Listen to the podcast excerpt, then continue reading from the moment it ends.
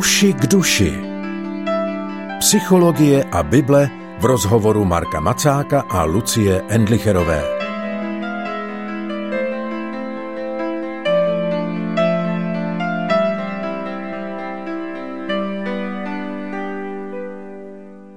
Uši k duši se ohlásili svou znělkou. U mikrofonu je Lucie Endlicherová a Marek Macák. Marku, ahoj, vítej. Ahoj. My vás znovu zveme k nahlédnutí do díla Dietricha Bonhefra. Začínali jsme láskou, Marku. Kam budeme pokračovat, když listujeme Bonhefrovou etikou? Budeme pokračovat k takovému těžkému tématu a to je vyznání viny, nebo vina jako taková. No a tady možná na úvod ještě, než budeme citovat ten text, můžeme připomenout to, že jsme minule hodně mluvili o tom, že jsme Bohem milováni a tečka to je možná dobré dát do kontextu, protože ve chvíli, kdy člověk ví, že je milovaný, tak se přece úplně jinak a mnohem lépe dívá i na své provinění. No a jsme milováni Bohem, který se ve své plnosti ukázal v Kristu a takový Bůh má velmi konkrétní tvar. Jo, takže eh, ono se to potom váže přes tu otázku následování i s nějakým stotožněním s Kristem a tam se setkáváme s tím tématem viny, takže uvidíme, jak s tím Bonhoeffer potom zachází, protože právě to nalezení se v Bohu pro něj je hluboce spojeno s nějakým konkrétním povoláním pro každého. Dnes tedy nahlédněme na další text z Bonhoefferovy etiky. V církvi Kristus uskutečňuje svou podobu uprostřed světa. Proto také jen církev může být místem osobního i kolektivního znovuzrození a obnovy. Je znamením živé Kristovy přítomnosti, že tu jsou lidé, kteří si odpadnutí od Krista stále uvědomují. Nejen v tom smyslu, že je zjišťují u druhých, nýbrž, že vyznávají svou vlastní vinu na tomto odpadnutí. Činí tak bez postranního pohledu na spoluviníky. Je to vyznání přísně exkluzivní tím, že bere všecku vinu na sebe. Pokud se vina ještě počítá a odměřuje, nastupuje na místo vyznání viny tváří v tvář Kristu neplodná morálka samospravedlnosti. Východiskem vyznání viny nejsou jednotlivá přestoupení, nýbrž Kristova podoba a proto jde o vyznání bezpodmínečné a úplné. Neboť Kristus nás přemáhá především tím, že na sebe bezpodmínečně a úplně vzal naše viny, že se prohlásil za vinného naší vinou a že nás viny zprostil. Pohled na tuto Kristovu milost zcela osvobozuje od nahlížení na vinu druhých lidí a vede člověka k tomu, aby padl na kolena a vyznal mea culpa, mea maxima culpa, tedy má vina, má veliká vina. Tímto vyznáním padá všecka vina světa na církev, na křesťany a poněvadž se tu vina nezapírá, ale vyznává, otevírá se možnost odpuštění. Pro moralistu je zcela nepochopitelné, že se tu nepátrá po vlastním viníkovi a nepožaduje se spravedlivá odpalata, potrestání zlého a odměna pro dobrého – Zlý není navždy v zajetí svého zla ve smyslu apokalyptického, kdo křivdí, ať křivdí dál. Jsou to lidé, kteří na sebe berou všecku, skutečně všecku vinu, nikoli v jakési heroické sebeoběti, ale protože jsou přemoženi svou nejvlastnější vinou vůči Kristu, takže se v tu chvíli přestanou starat o spravedlnost, která odplácí hlavním viníkům, nýbrž jenom o odpuštění vlastní veliké viny. Marko, nemůžu si pomoci, ale tenhle text je úplně radikální, protože najednou se dívá na vinu a člověka, který v ní stojí úplně jinak.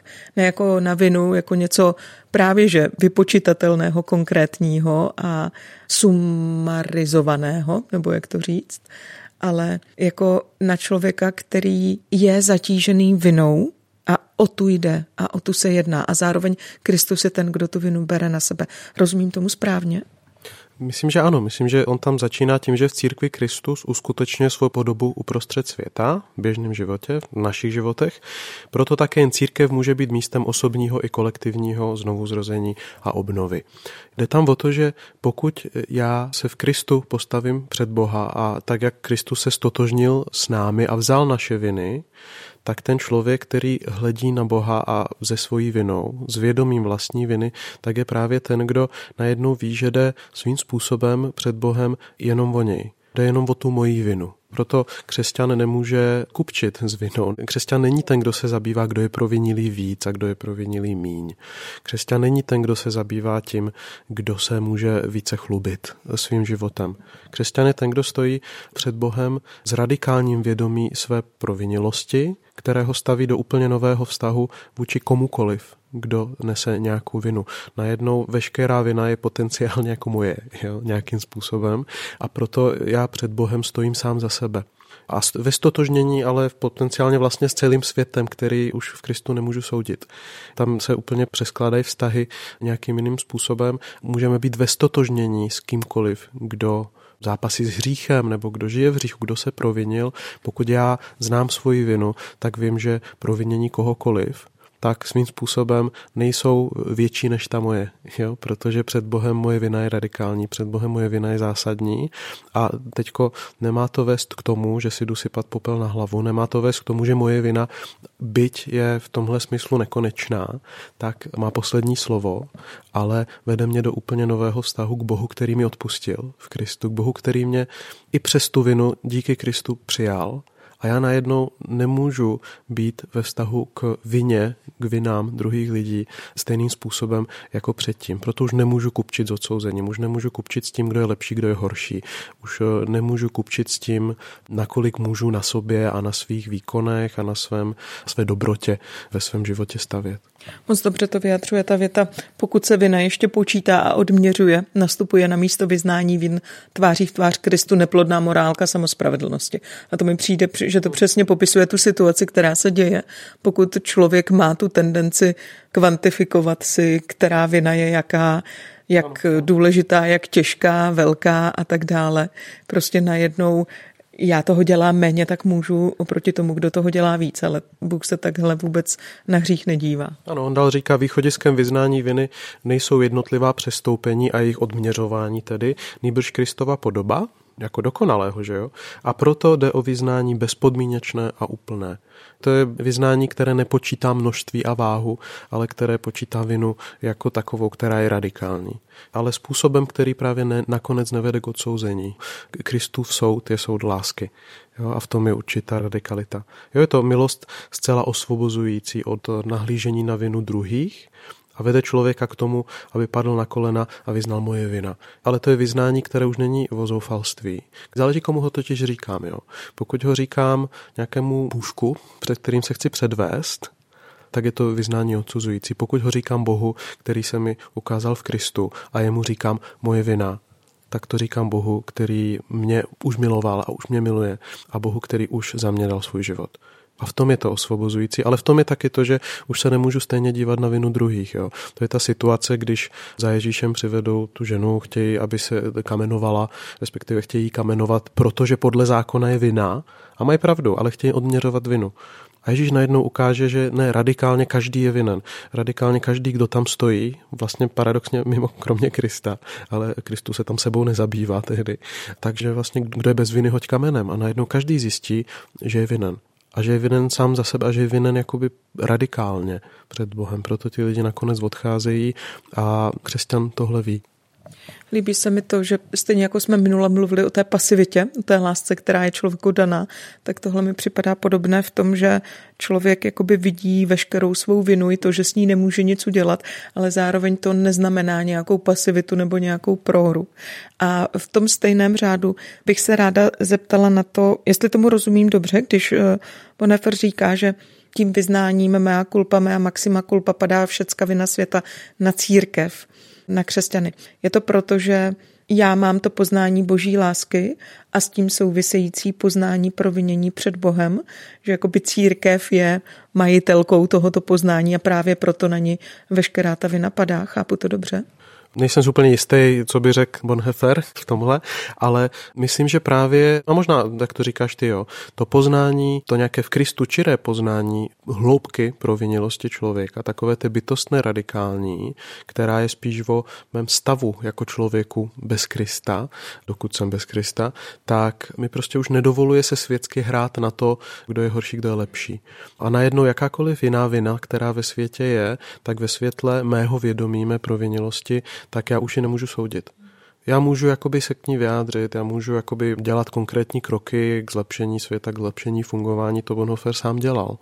Ale už nemůžu být ten, kdo se sudičsky postaví nad někoho druhého a chce použít jeho vinu proti němu. Neznamená to nezamezit zlému člověku dělat zlo ale znamená to, že morálně člověk, který zná svoji vinu před Kristem, tak už nemůže vinu používat jako nástroj k ponížení někoho druhého nebo jako něco, čím se chce duchovně povznést nad někoho druhého. Proto máme milovat nepřátele, proto přistoupit k člověku, který je zlý, znamená přistoupit k člověku s vědomím toho, že já vlastně nejsem lepší a že pokud něco mám lepšího, tak je to z boží ruky. A ono to zní možná sentimentálně, ale ono to má radikální potom konkrétní dopady do konkrétního jednání, když to nevezmeme jenom jako pěknou frázi duchovní, ale jako, eh, jako skutečnost. On, on si nebere moc servítky, říká to velmi jako konkrétně. Tímto vyznáním padá všecka vina světa na církev. Tudíž církev je ta, která ve světě, protože si uvědomuje svoji vinu, protože jsme lidi, kteří si uvědomujeme, jak na tom skutečně jako lidi jsme, nemůžeme ostatním lidem vyčítat jejich vinu. Můžeme jim zprostředkovat Boží slovo, můžeme jim zprostředkovat Boží blízkost, ale nemůžeme k ním přicházet jako ti, kterých se vina netýká. Naopak, eh, je to o nějakém stotožnění se i s proviněním druhých, tak jak Kristus prostě jako naprosto čistý přichází mezi nás a umírá za naše hříchy, tak my, pokud chceme následovat tohoto Krista, tak musíme být připraveni stotožňovat se s proviněními druhých. Ne proto, že jsme je způsobili, ale protože známe lidskou provinělost a protože v tu chvíli druhý člověk, který je ztracen ve svých vinách pro mě, není někdo, koho můžu použít, anebo odstrčit, anebo dát na nižší příčku, ale je někdo, s kým se můžu stotožnit, jako se můžu modlit, koho můžu doprovázet, koho můžu, můžu být blízko, protože vím, že vlastně na nějaké rovině před Bohem jsme stejní. Jo.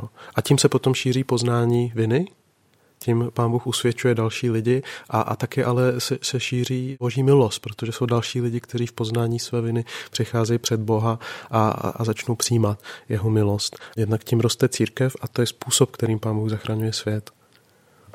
Jaký význam má v tomto kontextu spravedlnost jako pojem, jako něco, o čem každý z nás má nějakou představu, ale je dobré stále ji vztahovat alespoň v našem pohledu směrem k Bohu a přemýšlet o ní i z tohoto úhlu pohledu. Zase možná radikálně, když to vezmeme. Jo? Spravedlnost jako něco, co vlastní jenom Bůh.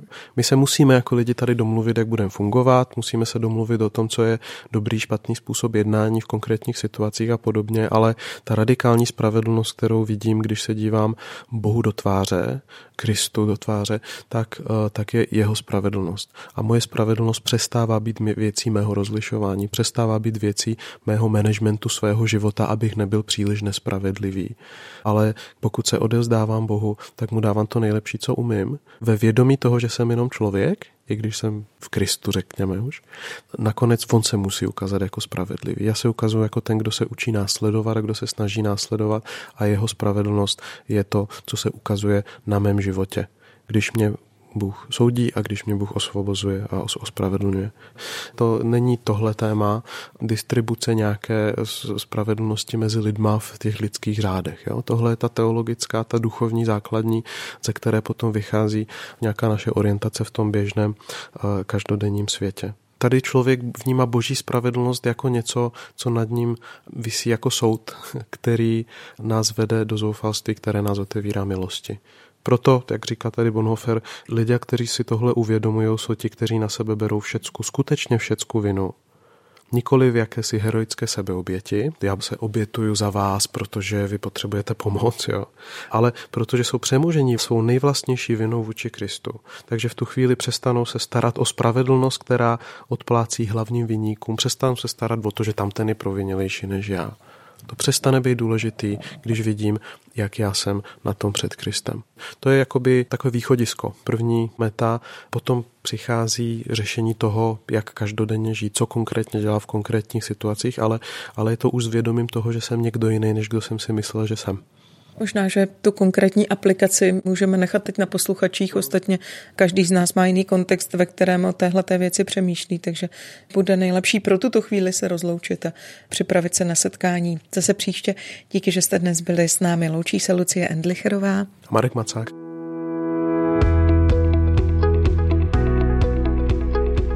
Podcast Uši k duši vznikl na Rádiu 7, které žije z darů posluchačů. Pokud nás budete chtít podpořit, budeme rádi.